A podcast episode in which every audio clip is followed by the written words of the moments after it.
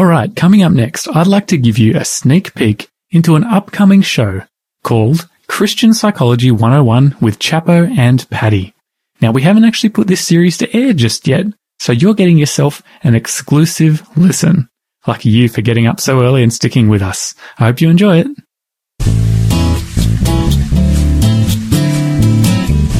Well, welcome back to Faith FM. You're here with Chapo, and I've got someone with me. His name is Paddy O'Neill. And uh, how do we know each other, Paddy? You're my pastor. I am. I'm the pastor at Central Coast Community Church, Yeah. and Paddy is one of my faithful members there. So, uh, what have you come to talk to us about today, Paddy? Uh, I want to discuss how psychology and the Bible are aligned Okay. and what value systems mean both to psychology and the Bible. Okay, I've got a few questions there. Sure. So, psychology, this is an interest of yours? Yes. Yeah. Um, I was trained in psychology. I've got a bachelor's in psychology. When I went to tell my former pastor, Wayne Krause, about this, he says, Paddy, there are three studies at university that are known Yeah. to stuff up your faith in God. That's sociology, anthropology, and psychology. And I thought, well, that's a good start. Thank you very much. Yeah. yeah. And do you still think that? No, absolutely not. And it's because of where I went to in my studies. I went to a thing called positive psychology. Okay. And I love behavioral psychology. And behavioral psychology is based on what we're going to talk about today, which is value systems. Okay. Well, and that's the next question, value systems. So a lot of people might have an idea of what psychology is and what that entails. Yeah. But the term value systems, can you just tell me a bit about what that means to you? Value system is the underpinning of all my behaviors. Right. Now, whether you know it or not, whether it's sitting in obvious sight for you or whether it's underneath your lack of consciousness of it, you know, you will react based on your value systems. Okay. That's defined to you through your culture. That's defined to you on what you actually believe. Really good example of that is what rugby league team do you follow? You know, you will wear blue if you're a Bulldog supporter or you wear black like me. Parramatta. There you go. There you go. There you go. Yeah, we had a good win last Yeah, night. Didn't you? yeah, so a value system is based on what you believe, whether it's conscious or unconscious. What I'm saying to you is have value systems that are conscious. You know, God says to us, and a really good example is Micah 6 8, which says there, you know, O mortal, what is good and what does the Lord expect of you? To act justly, Justly. to love mercy, Yeah.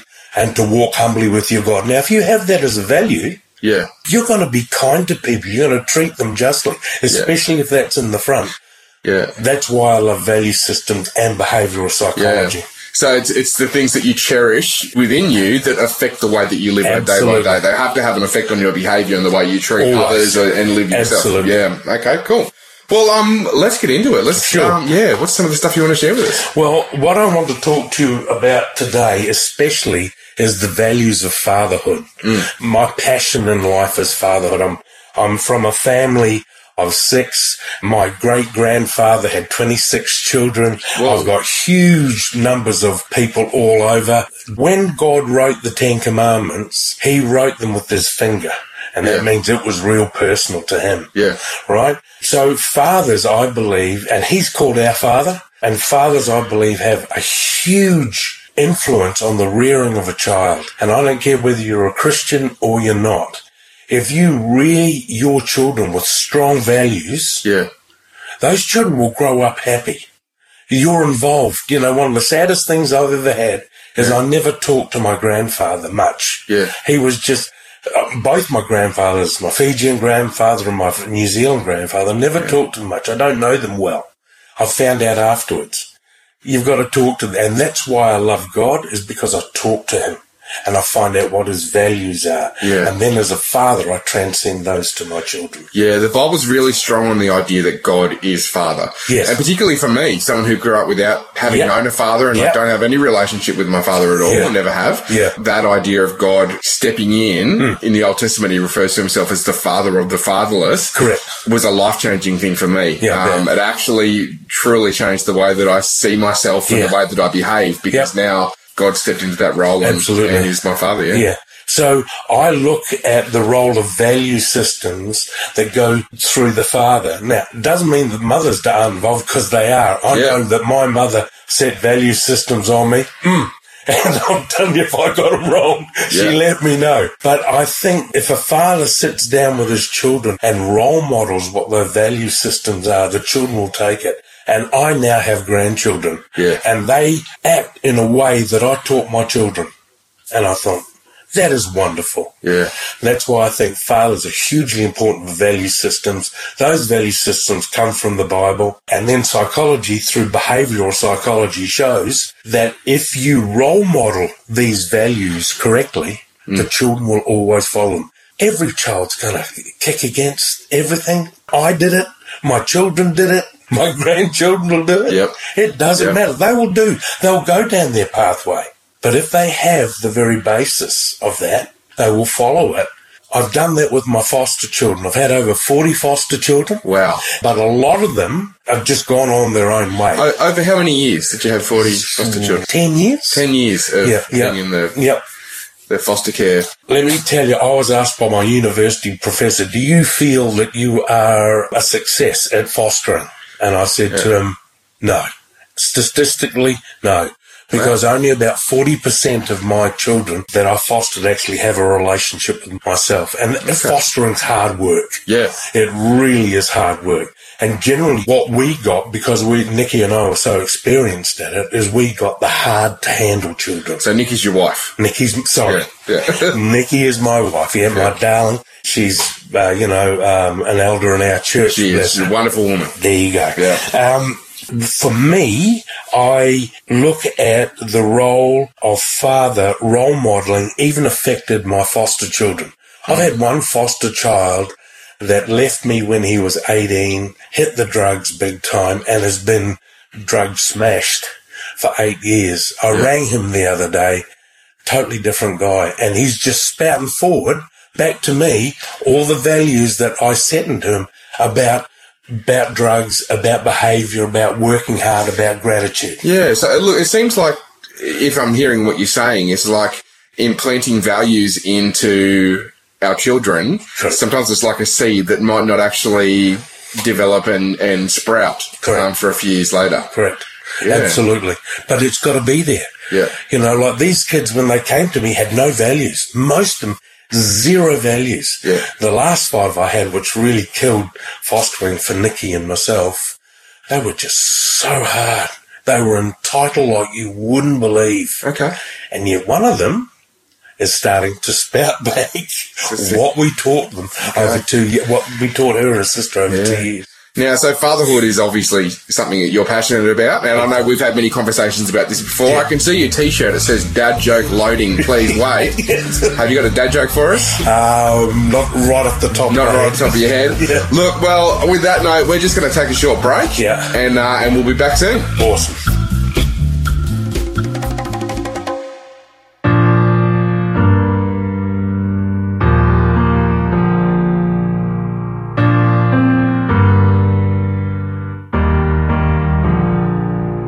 This world there is trouble, but you bring peace.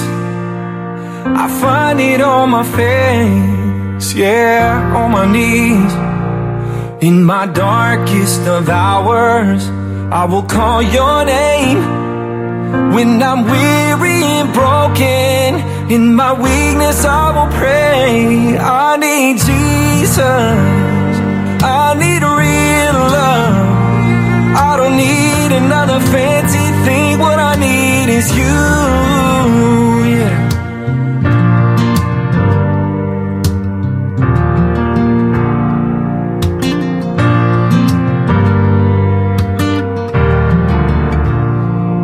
On the tallest of mountains, in the highest place, on my greatest of days, yeah. Oh, it's all grace. When my joy is overwhelming, still I call your name. Staying desperate for you, Lord. I will sing it out again. I need Jesus. I need real love. I don't need another fancy thing. What I need is you. I need Jesus.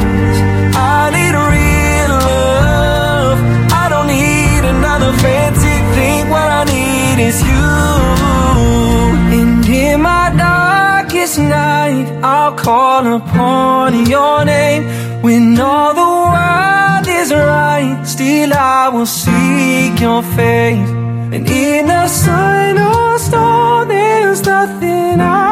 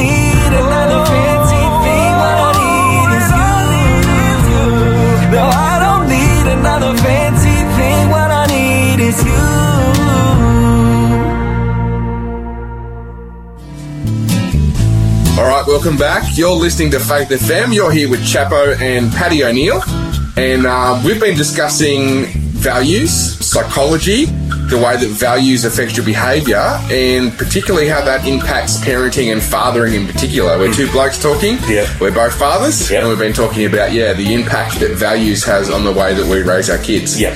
Yeah. So where do you want to go from here, Paddy? I'll define a, a value systems and value structures. We we've got to understand that our culture affects us. You know what's acceptable in Iran is not acceptable here. What's acceptable here, well, for instance, uh, not wearing the hijab is totally unacceptable in the Middle East. And so that's considered a value by those people, but it's not considered a value here. Right. And we've got to be real careful that we respect one another in those uh, particular cases. However, very basic values of interaction with one another is huge. Right. Now, one of the values that has been set in our society is the duty of care principle that was written by Lord Atkin in 1948 in the British Parliament. It now pervades the whole of our society. Okay. And it, who was our neighbour is basically what it says. And it says that anybody that we can affect, both positively and negatively, Yeah. by doing something specific or not doing anything at all, is our neighbour. Right.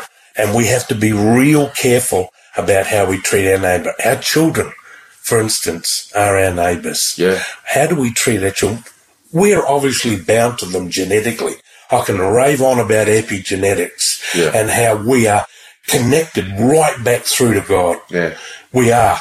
And I believe that God's going to teach us when we get to heaven about how connected we are through our gene pool. Yeah.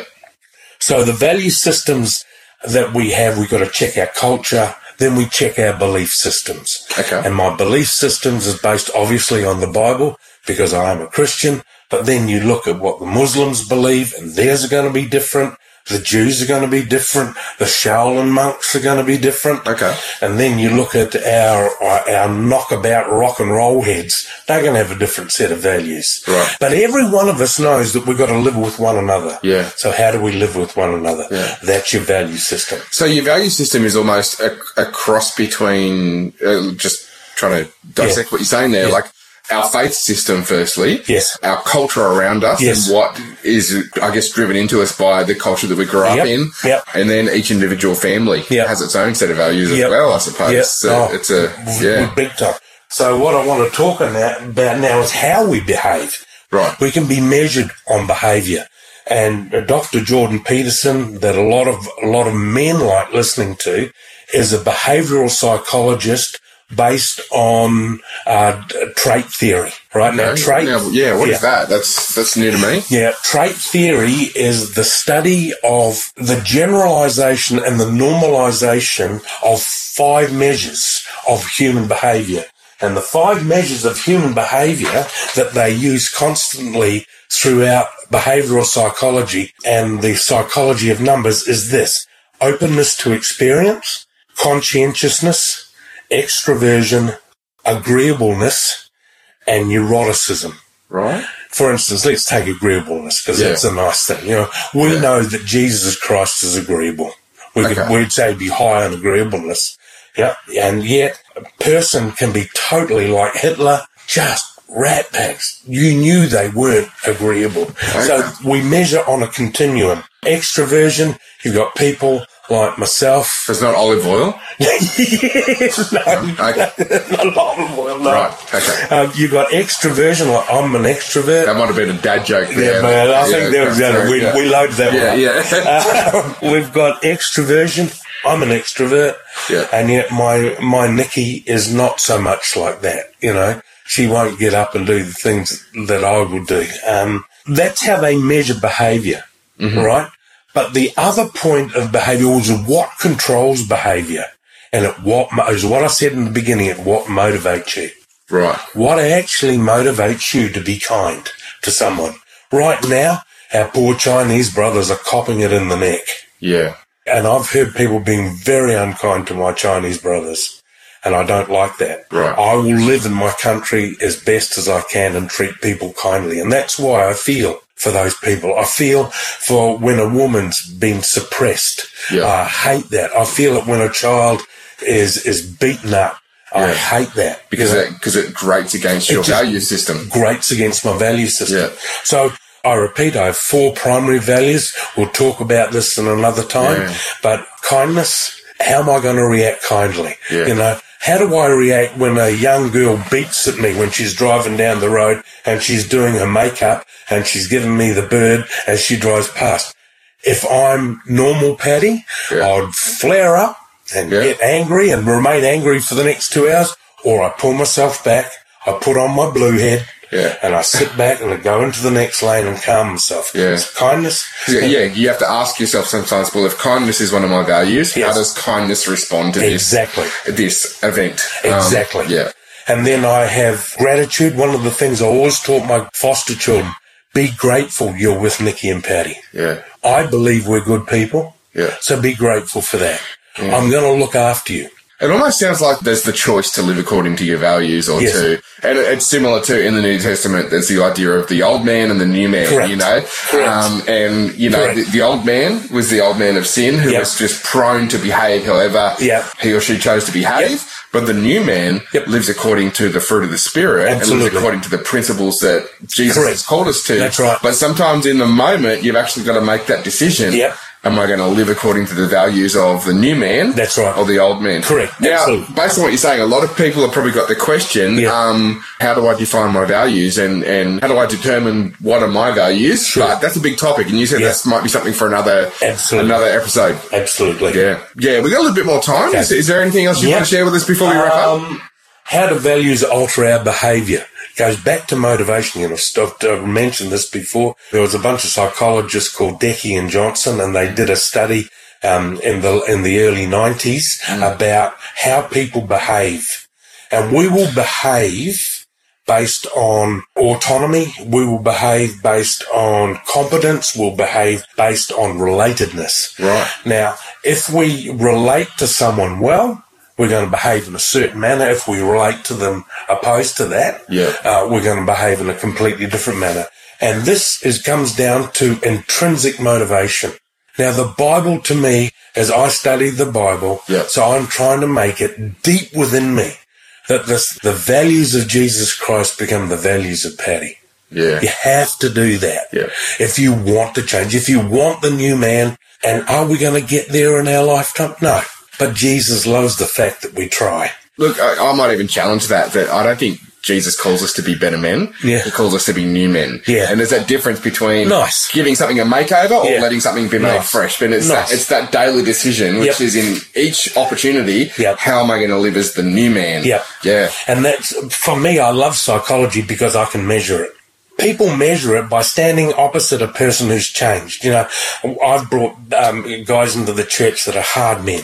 Yeah. And I've watched them change. And one particular mate of mine would have been gone tropo violent on his family Yep. with what happened to him. He won't do that now, Yeah. The Holy Spirit is incredible. isn't he? And to think that um, theology and psychology don't clash somewhere when you see someone's life transformed right. by exposure to the power of God. Yep. And it's changing their makeup, it's changing the way that they think and Yep. respond and act at a psychological level. Yeah.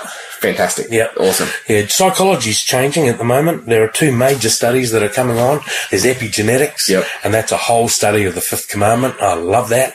And then there's positive psychology. In Yeah. the year 2000, they changed psychology from, right, we bring people back to point zero. How do we then help them to change to be better Yeah. people? And And that's there's a favourite one of mine. Yeah. Um, we've talked about it before, which is neurotheology. Yes. Which is the Right. effect of uh, Yep. spirituality on the brain, and that could be another whole Oh, what a wonderful big topic. discussion in itself. But Yep. we've probably run out of time Yes. for today. Yep. We've had a good talk. Thanks for uh, coming in. Thank you. You're and uh, you've been listening to Faith FM. That was Christian Psychology 101 with Chapo and Paddy. What did you think? Make sure you let us know on 1-800-FAITH-FM at faithfm.com.au or on the Faith FM Facebook page. I'm Brad. If you haven't heard, The Breakfast Show is having some maintenance work done today in the studio and this is happening tomorrow morning as well. What this means is we can't bring you the regular live show. So today I wanted to, to show you some of the new and upcoming stuff we're working on here at Faith FM. You just heard Christian Psychology 101 with Chapo and Paddy, and now we're going to wrap up today with a nice short episode of Ancient Mysteries Unearthed with Gary Webster. If you like things like history, gold, archaeology, kings, wars, and the Bible, I think you'll find this short little program really neat. Enjoy!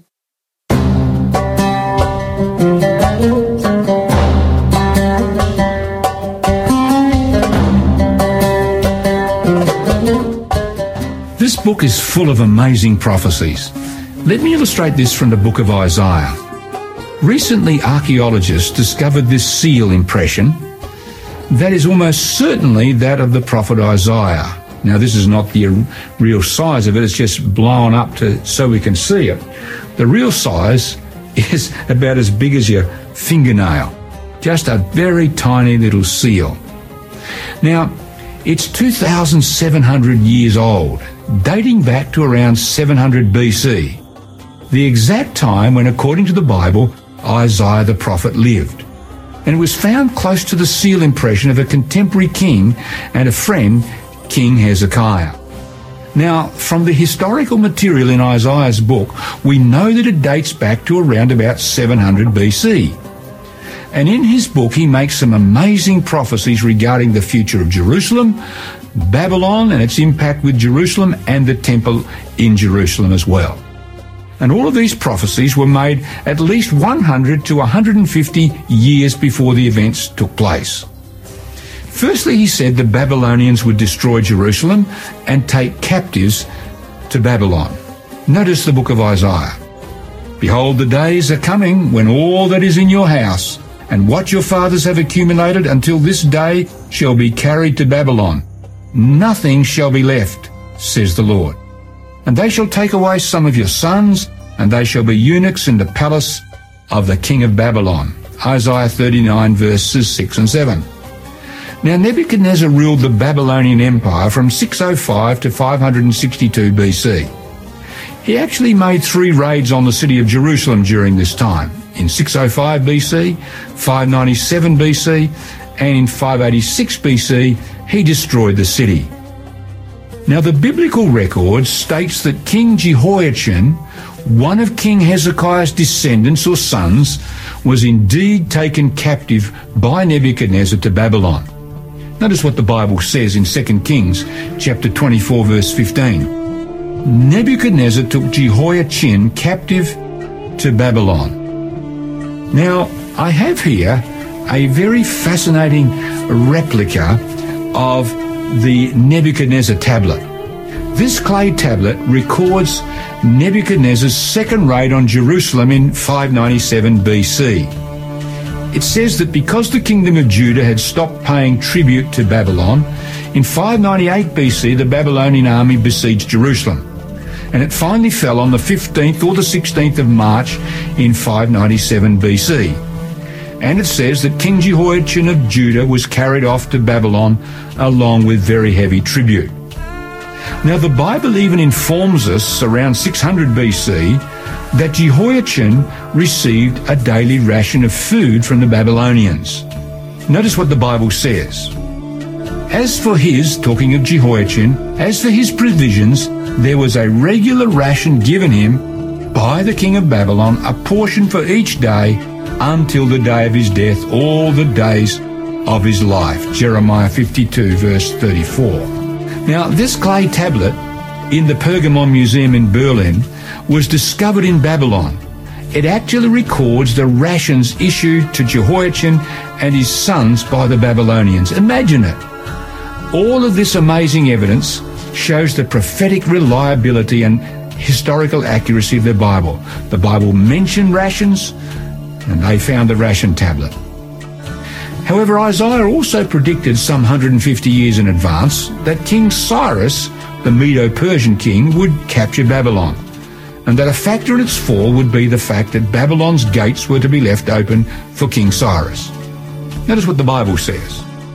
Thus says the Lord to his anointed, to Cyrus, whose right hand I have held, to subdue nations before him and loose the armour of kings to open before him the double doors, so the gates will not be shut. That's Isaiah 45 verse 1. Isaiah even predicted that as part of the capture of Babylon, its sea, that's the river Euphrates, would be dried up.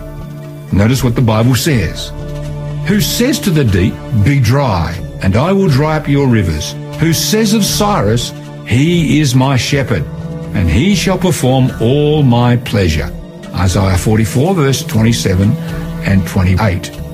The prophet Jeremiah, writing about around 600 BC, prophesied the same thing before this took place. Notice what he said. Therefore, thus says the Lord, Behold, I will plead your case, take vengeance for you. I will dry up her, that's Babylon he's talking about, her sea, that's the river Euphrates. Jeremiah 51, 36. Now, according to Isaiah, Cyrus would also set the Israelites free and assist them to rebuild Jerusalem. Notice again what Isaiah predicts. Thus says the Lord to his anointed, to Cyrus, I have raised him up in righteousness. He shall build my city and let my exiles go free. Isaiah 45 verse 13. Finally, Isaiah predicted that Cyrus would help the Jews to restore the temple. Notice again what Isaiah said. Who says of Cyrus, He is my shepherd, he shall perform all my pleasure, saying to Jerusalem, You shall be built, and to the temple, Your foundation shall be laid. Isaiah 44 verse 28. Now all of these predictions were fulfilled exactly. History reveals that when King Cyrus attacked Babylon, a great feast was taking place inside the city. And outside the city, by digging channels that led away from that part of the Euphrates River that flowed through the city of Babylon, he lowered the level of the river, thus allowing his soldiers to wade along the riverbed, river beside the city walls that were on both banks of the river, the city on both sides. However, that night, with the party going on, the river gates were left open, thus allowing Cyrus to, and his soldiers to march into the city of Babylon and to easily take it. Now, you know, this cylinder here, known as the Cyrus cylinder, is one of the most amazing discoveries. It's mute evidence to the Bible's prophetic reliability and its historical accuracy. On this cylinder, Cyrus tells us that when he took Babylon, he allowed the people, like the Jews, to return to their homelands and to build or rebuild their temples amazing when you think about it. An incredible archaeological discovery that helped people see the Bible was not only accurate, but its predictions were reliable. But the question is, why did God give all these predictions about Cyrus and Babylon through his prophet Isaiah and his other prophets regarding other matters? Isaiah tells us exactly why. Notice what he says in his discussion about Cyrus. Thus says the Lord to his anointed, to Cyrus, I have even called you by your name, that they may know from the rising of the sun to its setting, in other words, the whole world, that the whole world may know there is none beside me. I am the Lord. and there is no other. Isaiah 45 verse 1, 4 and 6. God says through Isaiah, you see, that the ability to predict the future is like his signature, that he alone is God. Notice again from Isaiah. Remember the former things of old, for I am God and there is no other. How do we know that? That he is God? He goes on to say, I declare the end from the beginning, and from ancient times things that are not yet done. Isaiah 46 verse 9 and 10. You know, when Jesus Christ was here, he spelt out even more clearly as to why God's prophets made predictions. Notice what he said. Now I have told you, he was making some predictions himself. I've told you before it comes that when it does come to pass, you may believe. John 14 verse 29. So prophecy helps us to believe in God. But why does God want us to believe in him as the only God?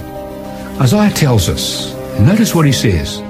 Look to me, says God. In other words, trust me and be saved, all you ends of the earth. For I am God, and there is no other. Isaiah 45 verse 22. God wants us all to be part of his soon coming eternal kingdom. Because in that kingdom there's going to be no tears, no pain, no sorrow, and no death. We've seen too many tears. We've felt too much pain on our planet. We've had too much sorrow and we stood over the graves of too many loved ones and friends. Thank God he's about to set up a kingdom with none of those things.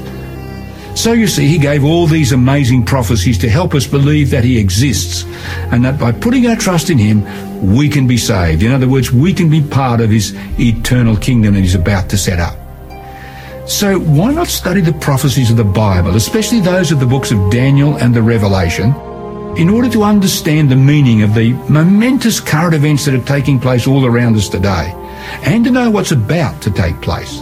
Let me assure you, your faith in God will soar as you do.